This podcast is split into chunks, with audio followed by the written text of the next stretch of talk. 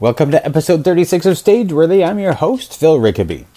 Stageworthy is a podcast about people in Canadian theatre.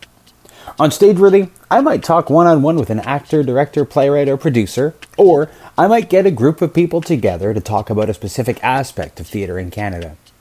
If you'd like to be a guest on Stageworthy or just want to drop me a line, you can find Stageworthy on Facebook and Twitter at StageworthyPod, and you can find the website at StageworthyPodcast.com.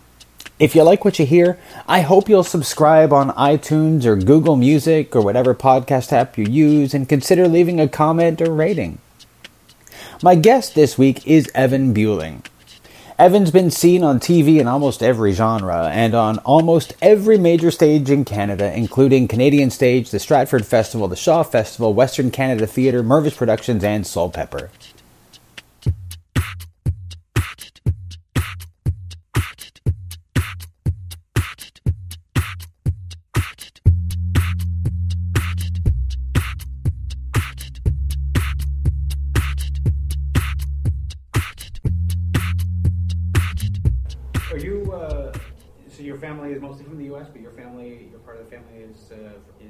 Canada, or? Uh, yeah, no, Yeah. We're, we're strictly from Canada.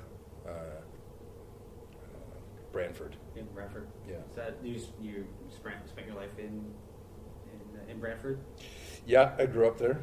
Uh, yeah, it was uh, the thriving metropolis of Brantford, Ontario. What uh, did you get the opportunity to do theater much in in, in Brantford? A ton of opportunity Yeah? to do theater in Brantford. Yeah, Brantford was really great and formative. Uh, a lot of community theater, Mhm. um, great stuff in high school. I don't know what the arts are like in high school anymore, but Yeah. at the time it was really great. And uh, yeah, I grew up in like Theater Brantford and Paris Players and uh, sort of learned the love of it Yeah. from there. Did uh, did you? Uh, well, at what point did did you realize it was something that you wanted to do, like as a living? Uh, I was five. five years old, and still working it out in therapy as to why I chose to be an actor. But uh, yeah, I remember being I was five, and I and I wrote in a little journal that I had that I bought from uh, you know when you are when you do the the book fairs at school. Um, that I wanted to be an actor, and I'd probably seen something, Mhm. or whether it was television or what. I was Mhm. just like fascinated by Yeah. by theater. I remember going into a theater and when the doors close at the back and the everything's about to be prepared, there's a sort of silence and like a real stillness in the Mhm. room, and I just I don't know, I fell in love with that. Mm. And that was like like from age five, and that was like when you said, "I want to. This is what I want to do." Yeah, yeah. Yeah. So school kind of became secondary and Mm. somewhat redundant. I don't want to. It wasn't fully redundant. I'm sure I learned a lot there, but. You know, it was it was challenging, and I didn't Yeah. do very well at school. I just spent most of my days in the theater. I can relate. I mean, I know I, I have sort of a similar thing where you know my earliest memory after saying that I want to be a policeman or a fireman or, or an astronaut, somewhere from there it went from that to I want to be an actor. Yeah. Um, and I don't quite remember exactly what it was, but I, I remember sitting in a theater somewhere and watching some kind of some kind of show. Yeah. There was all kinds of there's something about the, the, the magic of being in that room and like having things there and they're real for the moment. You know, Mhm. something about that just sort of made me want to.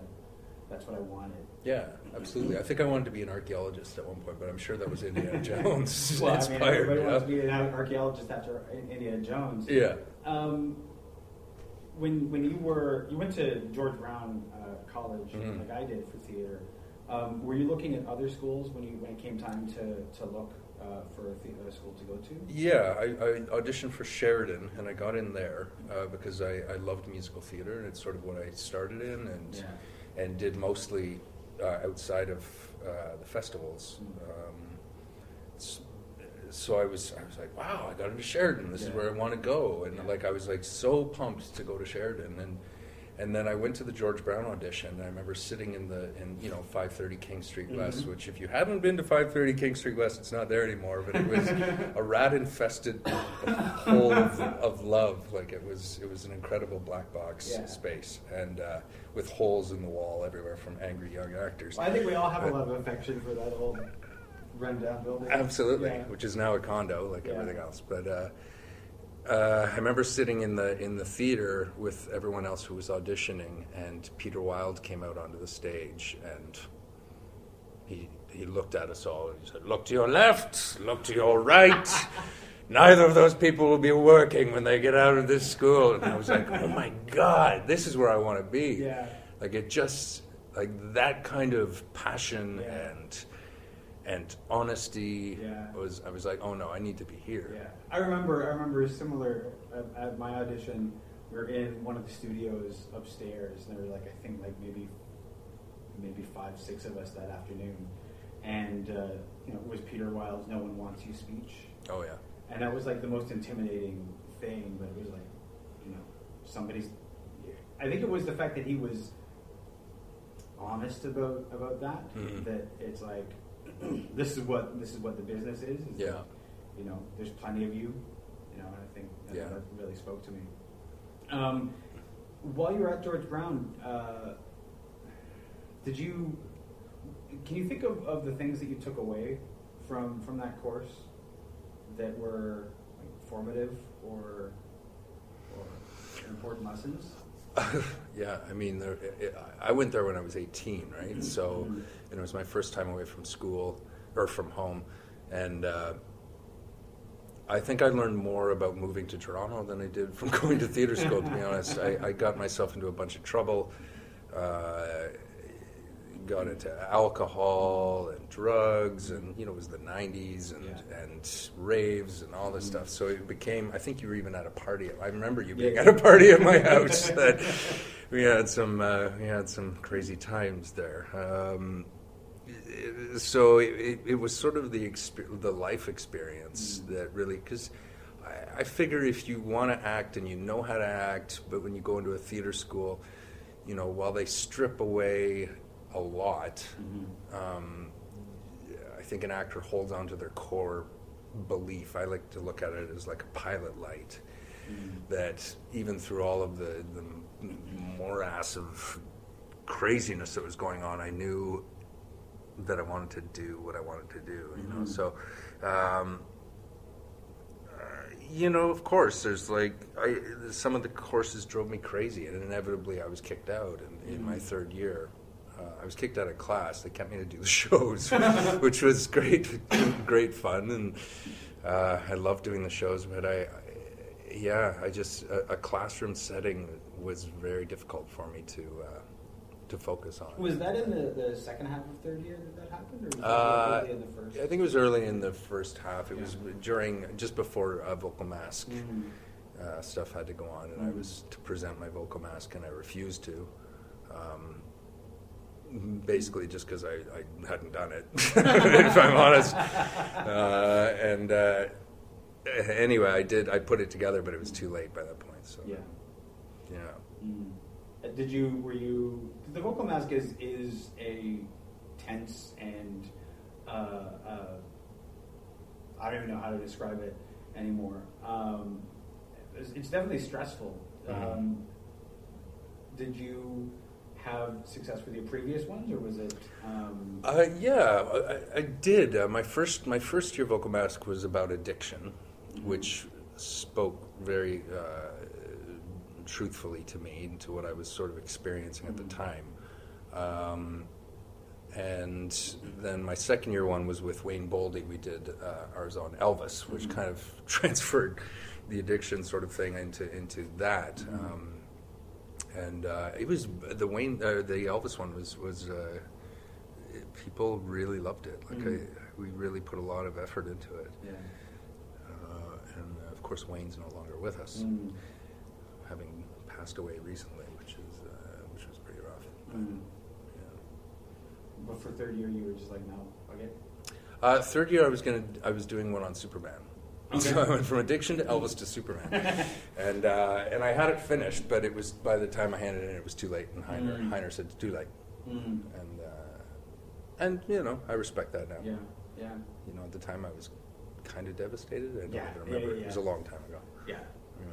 It's funny the things that we uh, that were really important when we were in theater school. They're now like, yeah, no, I get, I get why that happened. Yeah. yeah. Yeah. Um, when you finished theater school, um, the the next time that I recall uh, hearing your name was uh, in regards to uh, being a part of the of We Will Rock You. Mm. Um, was that your next thing, or did you do other stuff before We Will Rock You? Oh no, I, I did. Uh, I, I did a bunch of uh, uh, theater and like Grand Bend and Mhm. Blue Water, some play like a lot of playhouses around the province, and then I did five years at Stratford Mm. Uh, and three years at Shaw, Mm. and then Lord of the Rings the musical, Right. and then We Will Rock You. So I'd had kind of a I'd had a career leading up to We Will Rock You, like uh, um, uh, the five years at Stratford were very formative and uh, eye opening, and uh, the three years at Shaw were I mean were, it was all fantastic, Mhm. but. Uh, um, got to work with some really seminal people at, at Stratford, and, uh, and my first show there was with Bill Hutt and Brian Bedford and Mm. Martha Henry and Tom McCamus, Stephen Ouimette, and Mm. uh, you know, as a 23 year old, I was just like, "What Of is going on?" You know, you were, yeah. you know, holding on to the proverbial spear and just listening, right? And Mm. I, I often stress that to, to younger actors if you if you have the chance to be in a room with with people that have done this for so long, just listen. You know, Yeah, and- yeah. and because it is an apprenticed craft, which sometimes I think we we lose sight of. Um, that it's like, okay, I'm out. Let's do it. Yeah, yeah, Ready yeah, to go. yeah. And Yeah. yeah, I think, I think you're right about that. I mean, listening is a really important thing, but I don't think that that um, I don't recall being told something similar like that when I was in theater school. That, that you know, we did have the business of acting class and all that stuff, and then nobody said when you get out and you get your first job, when you're working with with people who've been doing it for a while, just pay attention. yeah. Because of course, I mean, when we get when I got out of theater school, I knew every fucking thing. Oh yeah, of course. Yeah, we Yeah. all do. We all do. Right? Yeah. It's part of the rite of passage. Yeah, it takes a little while to, to realize how little, how little you actually know. Yeah. Um, it's funny you mentioned Lord of the Rings because I did know that you were in Lord of the Rings, but I always I think I I miscon I, I misorder those those things Mm. in my mind. Mhm. Um, and I, I, I always Lord of the Rings is one of those things I forget happened. Um, So do I. Purposeful Yeah. forgetting sometimes. Well, I mean, because Lord of the Rings was like this hugely ambitious thing that just didn't quite do what everybody was hoping it would do. yeah. Um, do you, what was it like being a part of that at the time that it was uh, playing, when it was the next thing, and then it didn't become that thing? Uh, it was it was probably one of the darkest periods of my life. Mhm. I think uh, I was. It was one of those things when I got it. I was like, I was over the moon. Like I had auditioned for it with a number of other people, and Mhm. and the fact I, I think the fact that they wanted me to play Aragorn, I was like, oh my god! Like I never play these parts, Yeah, yeah, right? Like. I'm always the the buddy, the friend, Yeah. the the funny guy, the sad guy, the kind of like crazy guy. Yeah. And all of a sudden, they want me to play the the, the sort of troubled hero. Mhm. I was like, oh my god! And I literally had just come from Shaw doing uh, Major Barbara, Mm. playing Charles Lomax, you know, like this, and uh, my Barbara, you left off your uniform, like that kind of thing, right? Yeah. To right into playing Aragorn, and it was uh, the first month was just the Battle of Helm's Deep. Mm. That's all we rehearsed on the, the, the revolve, which was a triple revolve with a ele- with seventeen elevators on it, and uh, you know each each elevator had like a pink square, red diamond, blue circle, so we knew where to jump to where. and- Yeah. um, and uh, it was, you know, the director Matthew Warchus, to his credit, he said, "I'm going to ask you to do something like Olympic," and I, I was like, "Okay." And you know, it's very. I was 30 and Yeah. and uh, or 31, and uh, I was gung ho for it, Yeah. right? Um, but yeah, it became clear Uh, you know, the critics beat us up. Mm-hmm. Um, it was a big workshop, really. I mean, it was musicals need workshopping, Yeah, and this yeah. this was no different. And it was a giant, you know, it's a giant fucking thing. Like, Yeah. I'm sure they didn't put Les Miserables together in four months. Yeah, yeah, You know, so and it's just as big, if not bigger. Um, so it was uh, it was an incredible cast of uh, wonderful Canadians and some and a, and a few Brits. Um, but I, I, you know, by by the time we got to opening, we were rehearsing seven hours or seven days a week, um, all day, every day, uh, with no time for rest, recuperation, reflection, uh, anything. So it was. Uh, I went into a very dark place. Mhm. I know I'm not alone, but I, I, I have a, you know, my, my reactive quality, especially at the time, was was to sort of react outwards and, Mm. and inwards at the same time. It was just sort of this explosion. Mm. Um, when they left to take it to England, I suggested that they hire circus performers to do it and Mm. not actors because it was, uh, you know, I know it wasn't taken to heart and. Uh, I, I was badly damaged. I didn't come out of my apartment after it finished for about a month and a half, Mm. and I had people that came over and sort of like took care of me basically. like it was, you know, Yeah. physically, emotionally, spiritually, Mm. just bankrupt. Yeah. Um, I wish I could, I, you know, I do look back on it fondly at, at the people that were in it. Mhm. Um, I wish I could have handled it better. I wish I could have been stronger, but uh, it just took over. And I think it's the theme of the show too, Yeah. right? I mean, it comes from it comes from his experiences in World War One. Like it's Yeah. it's a dark fucking thing. Yeah. Yeah. And yeah, it was uh, it was brutal. Was it was no the brutal? I mean, obviously having that show not do what was expected of it. Yeah. Success was brutal, but performing it sounds like it was just as just as difficult.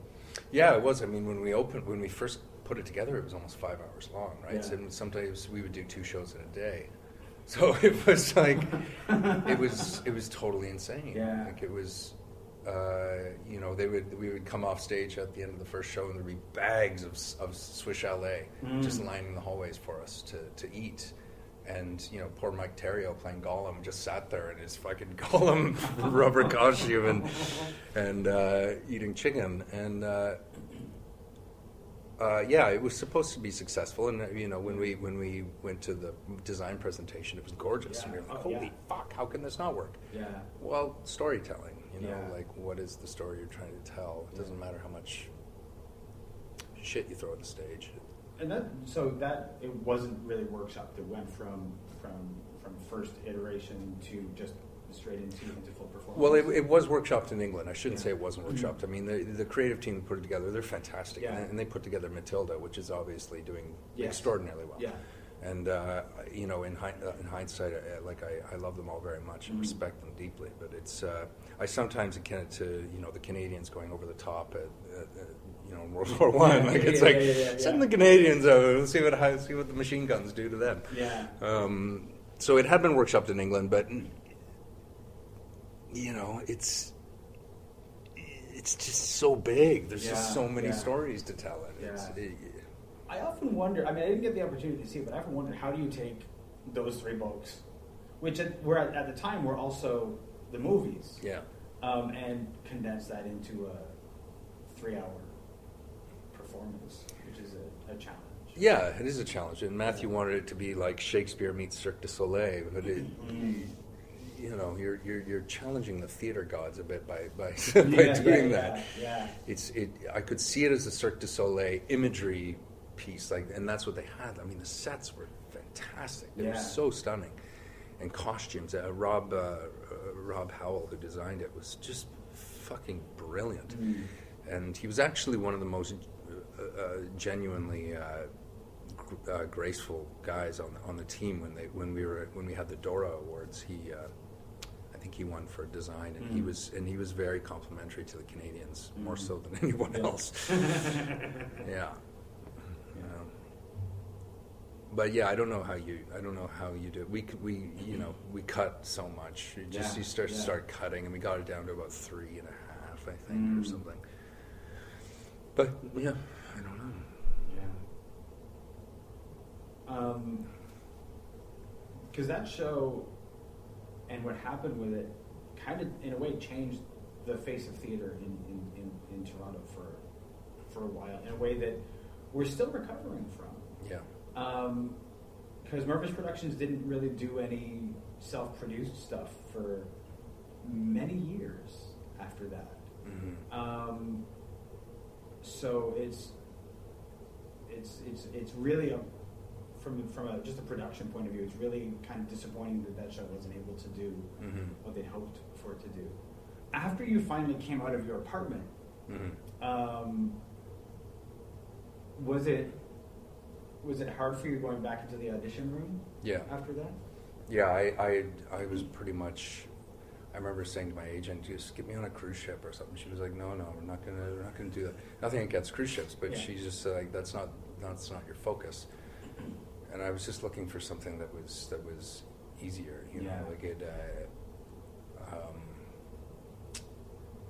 uh, I yeah, I went into a pretty like dark place for a Mm. number of months, and. Uh, I'd actually been sober quite a number of Mhm. years at that point, and that fell off Mm. uh, briefly. Thankfully, um, got back onto the train, but uh, um, yeah, I, and then uh, just go back to your point about Yeah, yeah. about it affecting Canadian. The- I remember when uh, they they the Ontario government donated or not donated, but uh, gave.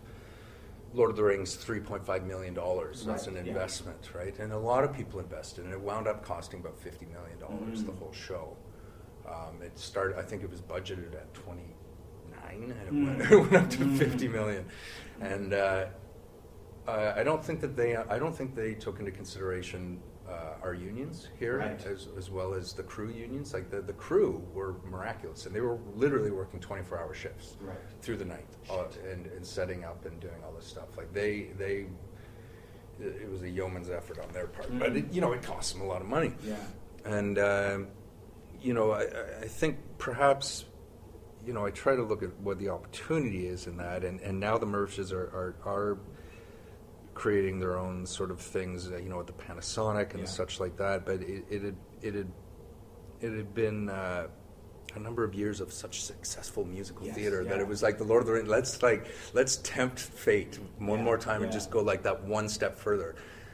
And uh, it was a bit like the Titanic. Mm. Um, it did it did better in England Yeah. than it did here, um, and Kevin Wallace always called it England its spiritual homeland, which Mm. you know very well maybe.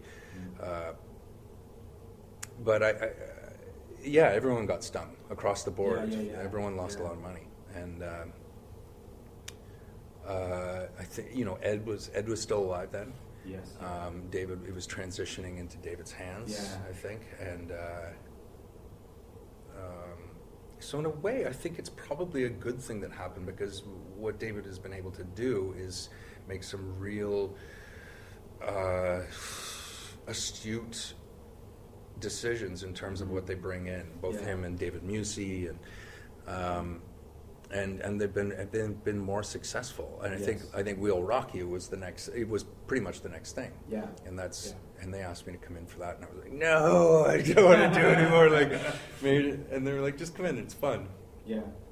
Was it already running when you came in? No. Or no? Yeah. No, it'd been running in England. Right. But you were part of the, the first cast. Yeah. Yeah. Yeah.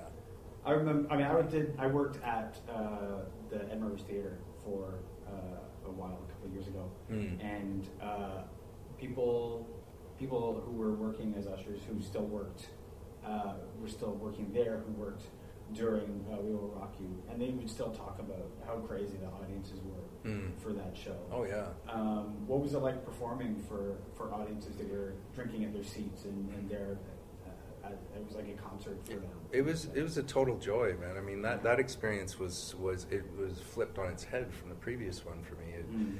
uh, I had the greatest night of my life in that, which I'll, I'll get to. But uh, We'll Rock You was, uh, you know, I got to play this silly British villain. Yeah. That it, it was just he's just kind of an ass, Yeah. and, and I love doing that. And and uh, you know, I, I grew up on a, on a hearty feeding of Monty Python Mhm. and Steve McQueen. So it's like that kind of mix of of uh, uh, genres. But I. Uh, um, uh, you know, the audience just went ape shit, and some people came and saw it like 10, 11, 12 times. Yeah, yeah. I, I, just remember at the at the end in the curtain call, like they, they gave the audiences glow sticks, right? Yes, To yeah. kind of as opposed to lighters. to- Yes, yeah. But in the curtain call, they all, they all threw them. So we would we would come out for curtain call in the darkness, and all of a sudden it was like Braveheart, man. It was like flaming fucking arrows come flying through the air, and we all had to like.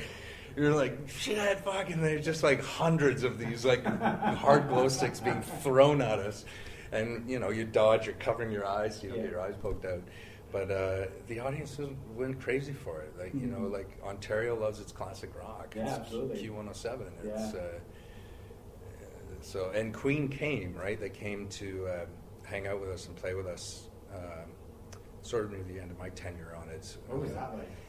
It was uh, that's the greatest night of my life. And, uh, Brian May, Roger Taylor, um, w- uh, with Ben Elton came and and they uh, uh, they came to play for our hundredth show. Mm. So and they've been there for a few days and they did a sound check and they cranked everything up because they're deaf. And they can't fucking hear anything. So after they left, they're like, "Okay, guys, we're just going to turn it back down a little bit," because of course they've been playing rock the whole time, Yeah. their whole life. So, but uh, I remember coming downstairs into the the bowels of the Ed Mirvish Theater, which was the Canon at the time, and um, I walked into my dressing room, and Brian May and Roger Taylor and Ben Elton were standing in my dressing room because it was right across from the stage management office, and I was just like.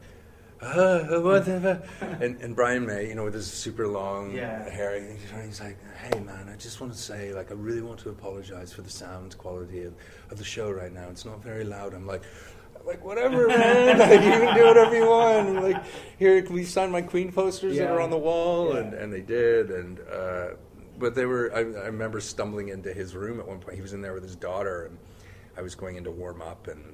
I had to hit high A's. It Mhm. was like just a nightmare. But I walked in. He's. I was like, "Oh, sorry." And he's like, "No, no, come on in, man. Come on in." It's like, oh, just, I, you know, I just want to say, like, I'm really excited that you guys are here. So he's like, "Oh, thanks, man. Thank you." And, like, like, and he, when he started talking, he's like, "So, who, who's your favorite band?" I was like, uh, "Radiohead. Radiohead's my favorite." And he's like, "Oh, I love those guys. They're so great." I'm just like, "Holy fuck!"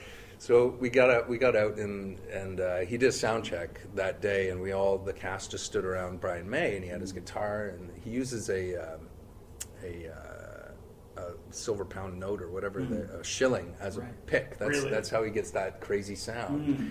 by by using that. And uh, he, uh, we were just like, play Fat Bottom Girls, play Show Must Go On, play you know Killer Queen, and he would just like play out these riffs. And, and Yeah. uh, so that night they they played with us in uh, in uh, Bohemian Rhapsody. Mhm. And they came, you know, Roger Taylor came swinging out on his drums, and, Yeah. and we're all singing and rocking it out. And then uh, we sang "The Show Must Go On," which is not in the show, Mm-hmm. but uh, I got to sing, uh, I don't know, the bridge. Yeah. Right before the guitar solo. So I, I went out and I sing the bridge. My, my soul is painted with the wings of butterflies. Yeah. And then Suzie McNeil sings, I can fly. And, uh, and then Brian May goes into his guitar solo. Yeah. And I stood back to back with Brian, with Brian May and did air guitar oh. while he, while well, he played the guitar solo. Yeah. yeah.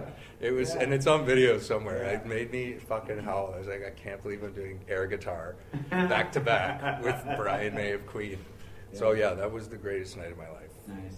Yeah, Yeah. Um, since then, have you been back to Stratford and Shaw ever since? Yeah, Yeah. yeah. Um, what's it? I mean, you're older than you were when you went there the first time. Mhm. What's the main difference going back to tho- those festivals now than it was uh, when you first went? Um, well, with any with any company, uh, there's challenges uh, in any business, and you know, Stratford is a big organization. Mhm. Shaw, a bit smaller, um, but uh, you know, confidence, right? Like I can, I can, but I still have that actor.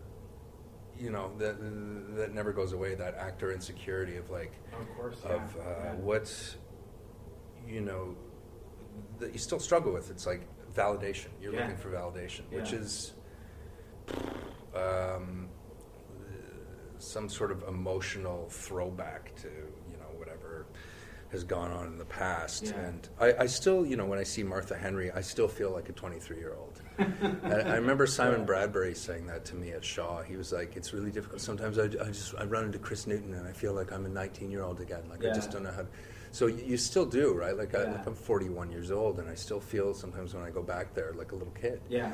and and it's something that I'm working on. Like I, I, I look at some of the greater people I really admire there, like Peter Donaldson, who's no longer with us. Who, Those kinds of guys that were just like stalwarts, you know, and, and they and it's like, no, no, no, you talk to me if you want it, like that Yeah. kind of thing, right? It's not, it's not inherently in my bones. I'm, I'm a, um, so it's I, I, I think uh, you know certainly you play different parts. Yeah.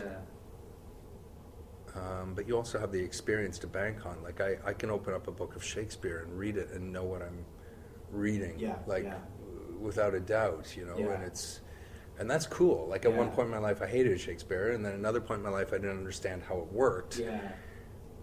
And now it's uh, Did you? Yeah. I mean, at that point in your life when you hated Shakespeare, I mean, uh, it, it's a big part of uh, the training at, at George Brown, or at least it was at the time. yeah. Um, did you hate it then, or were you learning to like it, or? No, I, I liked it then. I mean, in high school, I Mm. you know, but it's but nobody knows how to teach Shakespeare in high school. Like it's Nobody knows how to teach Shakespeare in high school, so we probably shouldn't be teaching Shakespeare in high school. At least not the way that we do. Yeah, yeah. We shouldn't treat it like literature. No, it isn't. You should, it needs to be dusted off, and, Yeah. and I don't know that Julius Caesar is the right way to go either God, for, for the, the- kids. The, plays that they, that they teach the kids are like are like just why are we teaching them these ones? Yeah. I can understand Romeo and Juliet. Romeo and Juliet, if taught Yeah. right, can mean something to high school students. But why are we teaching them? Uh, uh, why are we teaching them Macbeth? And why are we teaching them? well, I think I think it's also I think I think the fascinating thing with that is that it's a throwback, right? Yeah. It's a, it's at one point students understood what was going on in Yes, Julius yes, Caesar, yeah. but now it's it's uh, the attention span or whatever. Like it's over the years, we've Yeah. progressively changed the doctrine at schools, Mm. and you know nobody nobody knows who the fuck Caesar is, right? Yeah. Like especially in school, and they don't give a fuck about political. Um, if you if you could mirror it with what's going on in the United States or Yeah. what's going on even in Canada with uh, Harper, Yeah. that should have happened. That's terrible. I No, wanna but get I, it, mean, like, I actually think you know it, you could probably have some success now if you were to make an allegory between uh, one of those plays and uh, Game of Thrones. Absolutely. you might be able to, to get people to understand better what's going on. Yeah, and I, I think I think uh, Anthony uh, Cimolino even put that in his Macbeth notes Mm. this year, where he compares it to Game of Thrones. Yeah. Um, but you know the, the the, the the wonderful thing about Game of Thrones. Oh, I'm, I'm thinking not Game of Thrones. I'm thinking of House of Cards. Yes. Oh my God. Yes. Yeah. You know, where he compares Yeah. it to that. But even if you go back further to the Ian Richardson uh, House of Cards, the original British version, Mm-hmm. Yeah. it's so Shakespearean and he's so Machiavellian and, and such a Richard III character. Like his, his Mm-hmm. takes to the camera are much more arch, you know, Yeah. just because he comes from that world. As I guess Spacey does too. But um, yeah, Game of Thrones. God, I love that show. you and everybody else. Yeah. Um, it, it's funny because I, I was wondering, it, as you were talking about when you know you meet Martha Henry, you feel like you're like a 20, 20 year old again. hmm Um, do you think that, that that sort of feeling, and I think that you know any of us who meets one of those people that we looked up to, we will always be that kid that looked up to them. Yeah. But do you think that that helps when you're dealing with like the 19, 20 year olds who are coming in now, that you sort of can remember how you were uh, when you were uh, just starting out? Um, yeah, I, I, I think like I don't I don't come across uh, a, a ton of them. Mhm. Um, I'm pretty much a hermit, so it's uh, uh, no. I I uh, I do. I try to think back, but I also try to tr- I, like I treat them as peers. I don't I don't treat them like I'm like I'm Bill Hutt or something, Yeah, right? Like I think some of those guys it was a carryover from the old British system Mhm, of like mhm. you know, I am, I am the great I am, Yes, and, yeah, and yeah. not out of any arrogance per se necessarily, but it's uh, it's just the way it was. Whereas now it's it's like no man, it's like inclusionary and it's like there's no ageism, there's no like. Uh, so I. Uh, although I don't hang out with them on a pure basis, like I Yeah. don't go to the bars and complain Mhm. about theater because I couldn't think of a fresher hell. Yeah. but, but like, but uh, I, I sometimes maybe forget that Mhm. that that they're starting out and and I'm, I'm wary of giving advice. I'm Mm. wary of unless it's asked of me Yes, yes, yeah. because I, I don't want to come like I don't want to come across as like you know what? When I was your age. Yeah, it's course, yeah. because it's not good but it can be like if someone has a question. Mhm. and I think that's I think that's something that's missing sometimes. It's like what are your questions as, as a young actor? Like I remember as a young actor going to actors that were older and being like what is this? And, and how do you do this? And, and, and where do you go with this? And like and really really um, asking the, the deep hard questions if you want to be an actor um, as opposed to i got this i can handle this you know? um, Yeah. Well, I think that that's an important that's an important quality is being able to ask questions instead of worrying that oh they I have to act like I know this. yeah You know. Yeah. That's not going to get you anywhere if you don't actually know it. no exactly Yeah. exactly right and questioning even in rehearsal i, I fucking i got myself in so much trouble in some rehearsals because i would I would. I remember we were doing uh, All's Well That Ends Well when Richard Monette was directing it, and um, I was one of the uh, Dumaine brothers, and uh, and Parolles, the character, is you know he's covered in ribbons and bows, and he's very flamboyant, Yeah. and he's sort of he's sort of leading Barone down this other path or whatever. He's he's sort of, and and the other guys are around like, and then there comes the gulling of of, of Parolles, right, Yeah. where they where they trick him, and, and to me, I was like. In a, in a modern sense, this is kind of like a gay bashing. Mm. Like they're they're going after this guy for being flamboyant Yes. and, and and so I brought it up and. I was like, "This is kind of like a gay bashing," and it was like a dead silence in the room. Like, what? What?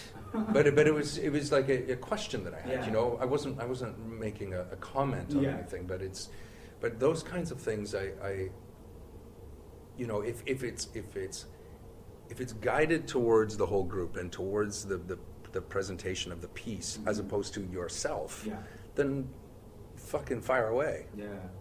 You know, it's Yeah. it's when you start going. I think my character needs, Yes. or I, you know, yeah, it's like shut the fuck up, No. man. like, yeah.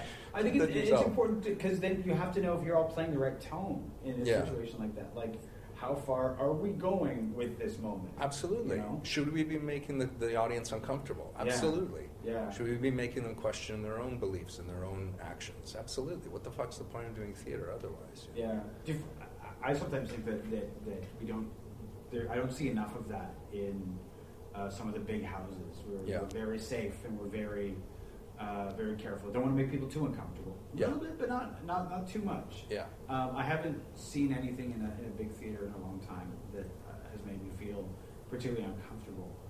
Um, I've seen more of that in indie theater in some small houses. Absolutely. you know. Absolutely. Did Yeah. you see, uh, what's it, uh, Nirbhaya? Ni- Ni- how do I say it? Nirdraya? Nirbhaya? This is terrible. Mhm. Uh, at uh, the at uh, Harbourfront. I did not It was a it was a piece um, out of India about that girl that was raped on a bus Mm. with her friend and she died. It was a Mhm. gang rape, and it's basically six women's stories out of India. They're from India, except for Pamela Sinha, who's uh, from Canada. Yeah. Basically, their stories of, of rape and, and Mm. what happened. And I kid you not, I've never experienced anything like it in the theater. And it was I, like literally at the end, I was I, I was so devastated.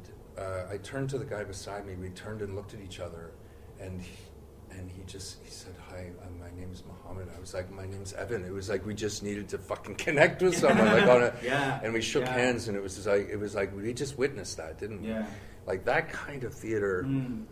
Um, even like uh, Dean uh, Theater Smith Gilmour do do some things where it's just like there's no sets, nothing, just like Yeah. actors, and it's devastating.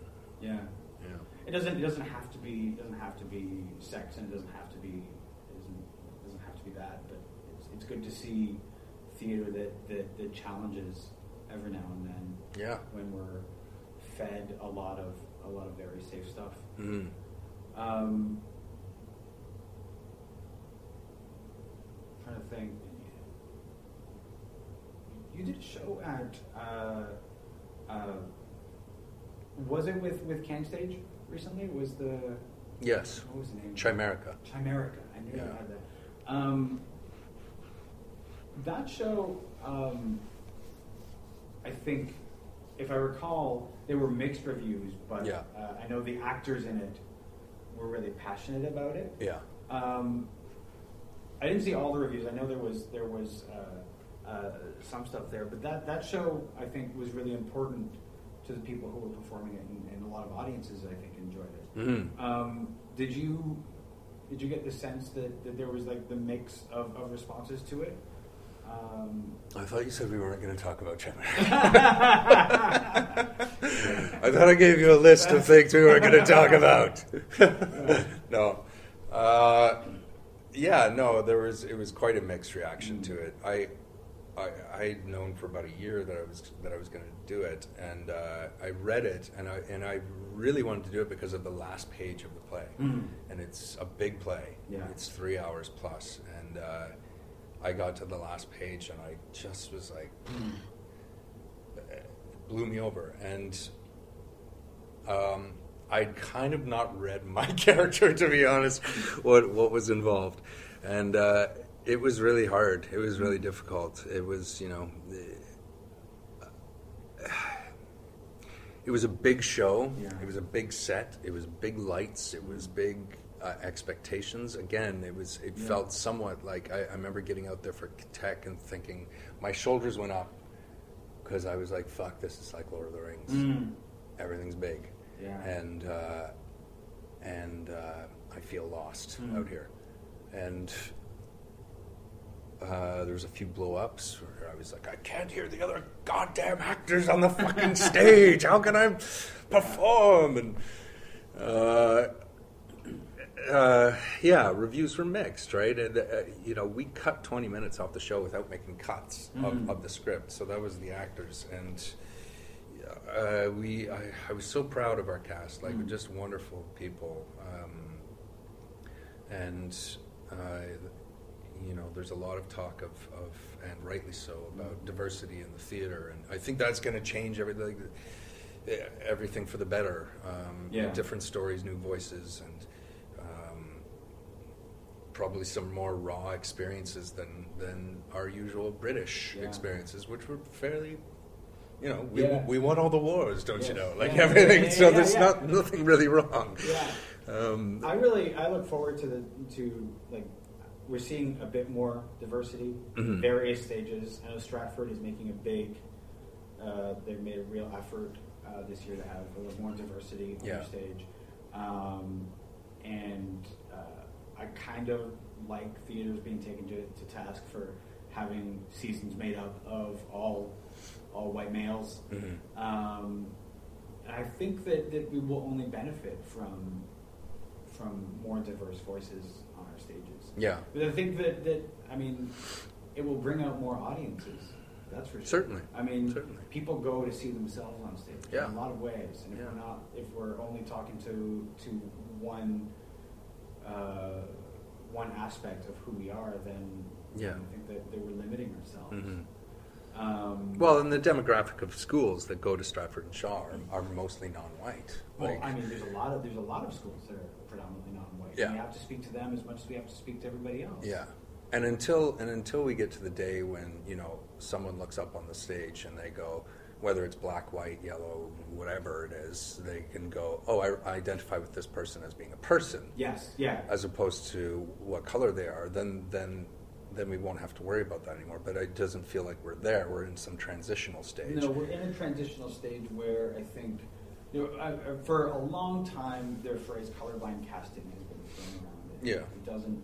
I don't think it exists as much as we want it to. No. Because we're still worried about. Well, they don't look like father and daughter. They don't look like mother and son. Mhm. Because we can't cast him because he's black. We, she's white, and I think that we have to get away from from all of that. I think that Mhm. audiences will will will accept whatever is presented as long as the actors on stage believe it. Yeah. You know.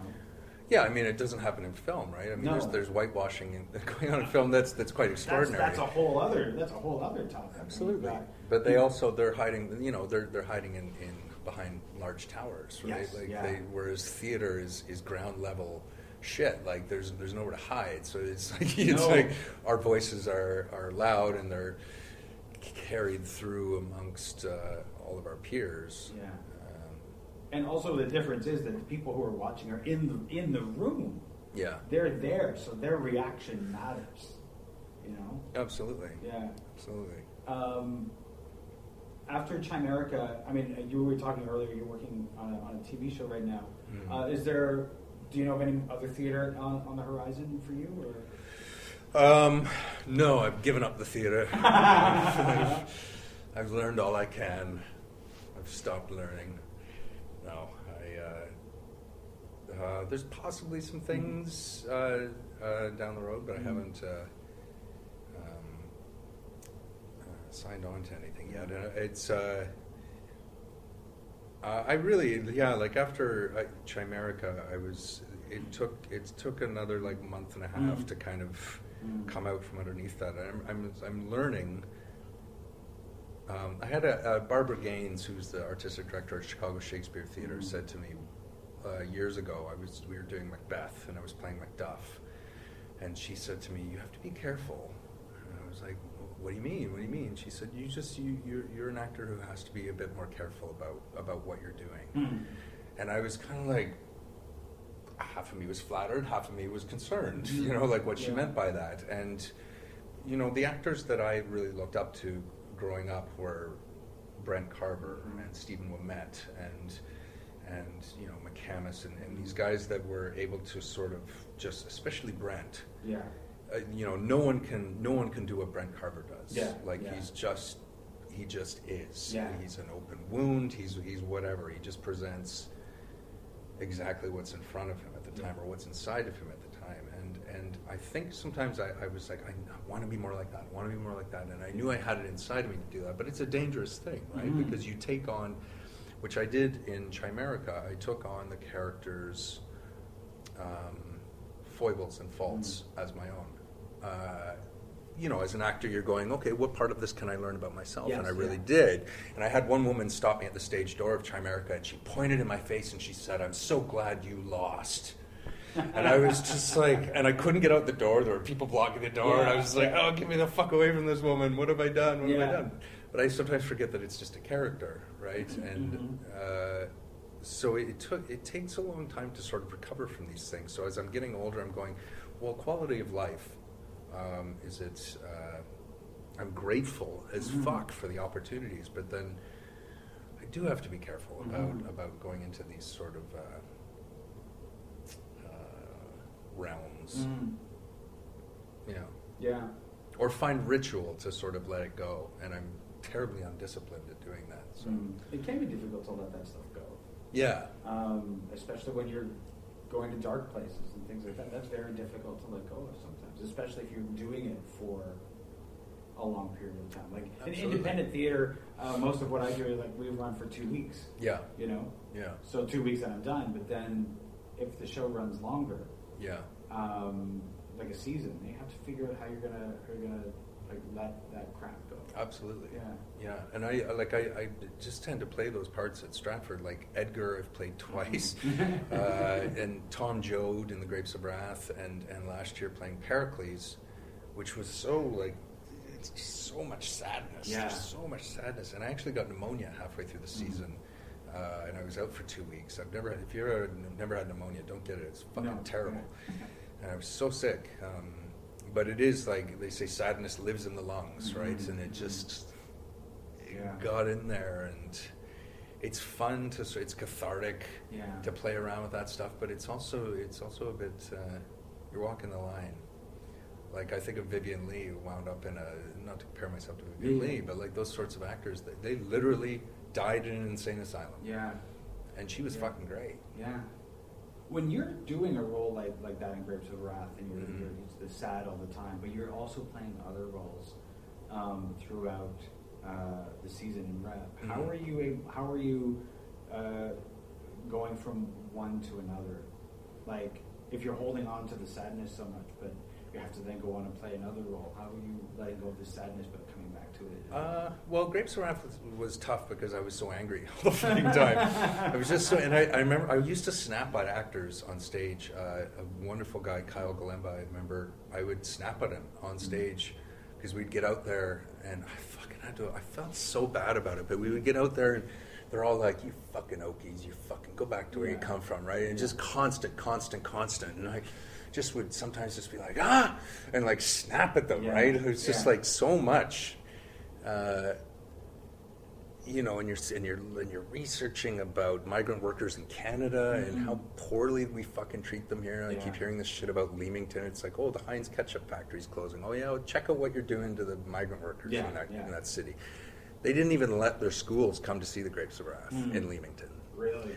Yeah, they wouldn't let them come because Mm. of obviously the themes of Grapes of Wrath. Um, but you know, you you balance it with with the other show. It's it's almost like a joy to like Pericles last year. I got to balance it with doing Carousel and playing Right, yes. Jigger and Yeah. Carousel. It's like uh, blow me high, blow low, yeah, yeah, like doing that kind of thing. So it's a it, you know, and to be around the energy of the musical theater.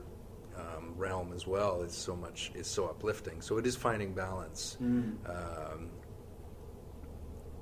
but these yeah i don't know these things leave uh, leave leave marks on you and uh, uh, Mm. it's a it's a tough job don't do it Yeah. Yeah. yeah Get, be a banker man like fucking work 16 hours No. a day like no i know it's totally It's, it's, like yeah. I mean, the thing is, the thing is, the people who do it do it because they can't envision doing anything. No you really can't And that's as peter told us yeah, right? of course, yeah, he said Yeah. it to us like 25 years ago if you can do anything else go fucking do it yeah, and and and we were like i can't yeah, yeah, and a lot most Yeah. people did yeah. I know a lot of people that I went to school with that aren't doing it anymore. yeah You know. and leading happy Yeah. useful lives with families and I mean- money and Yeah, I mean, I do. I, I, I balance. You know, I, I've got. Um, you know, I have my day job, but I also I make my own stuff.